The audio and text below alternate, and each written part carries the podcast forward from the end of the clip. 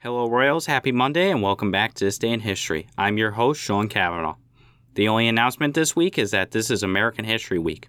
This week's episodes will be related to American history, specifically the Revolutionary era. Both my co hosts and I are incredibly excited about this, so let's get to the history. On this day in 1790, Benjamin Franklin died. I'm pretty sure every American knows who Franklin is. As one of the founding fathers of this great nation, he was influential in creating it so significant that he was put on the $100 bill. Let's cover one of our most outstanding Americans, Benjamin Franklin. Benjamin Franklin was born to Josiah Franklin and Abiah Folger. He was one of 17 children born to his father. He sure had a large family. Growing up, Franklin's parents sent him to Boston Latin School, but he did not graduate due to a lack of funds. Despite this, Franklin continued his education on his own terms. At the age of 15, Franklin was apprenticed to his brother James.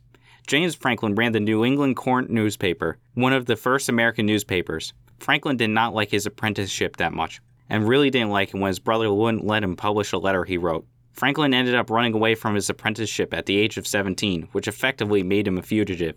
After running away from his brother, Franklin ended up in Philadelphia. There, he returned to printing and went to London to help Sir William Keith start a newspaper. This didn't pan out, so Franklin bounced around various printing jobs. In 1733, however, Franklin published Poor Richard's Almanac. This almanac included modern advice and proverbs for those who wanted it. With this, it caused the almanac to send 10,000 copies in a year and become highly successful.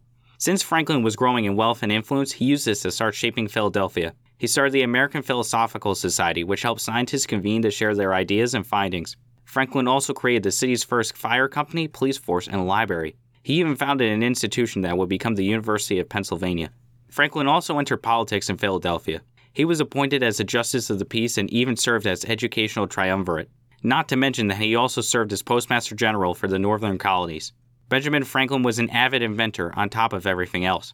Franklin was interested in electricity and conducted an experiment where he flew a kite in a storm. He was successful in his investigation as he proved that lightning was electricity. Thus, these findings helped Franklin invent the lightning rod. The lightning rod was a long metal rod that channeled lightning towards it. The idea was that instead of striking a flammable part of a house, it would hit the rod and dissipate, sparing the house in the process. Franklin had many more inventions and experiments besides this, but they are too numerous to discuss here. In fact, it would require an entire episode dedicated to them to go over them all. Of course, it's time to pivot to what made Franklin influential in American history his involvement with American independence. Since 1754, when Benjamin Franklin proposed the Albany Plan to unify the colonies, Franklin focused on colonial unity and independence.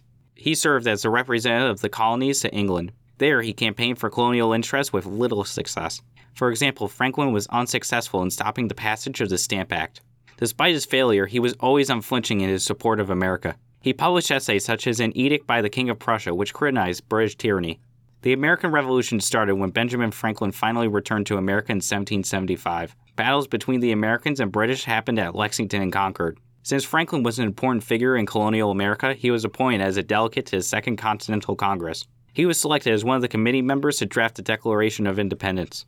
Franklin also played a crucial role in gaining French help for the war effort. He was an ambassador to France and helped achieve a military alliance in 1778. He also made sure to impart his influence on the country through science and religious tolerance. Franklin's arguments for religious tolerance led many French philosophers and politicians to persuade King Louis XVI's signing of the Edict of Versailles promoting religious freedom in France.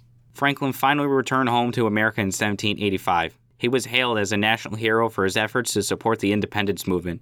While home, he became an abolitionist and freed two of his slaves. He was also elected president of the Supreme Executive Council of Pennsylvania, basically the same as being governor.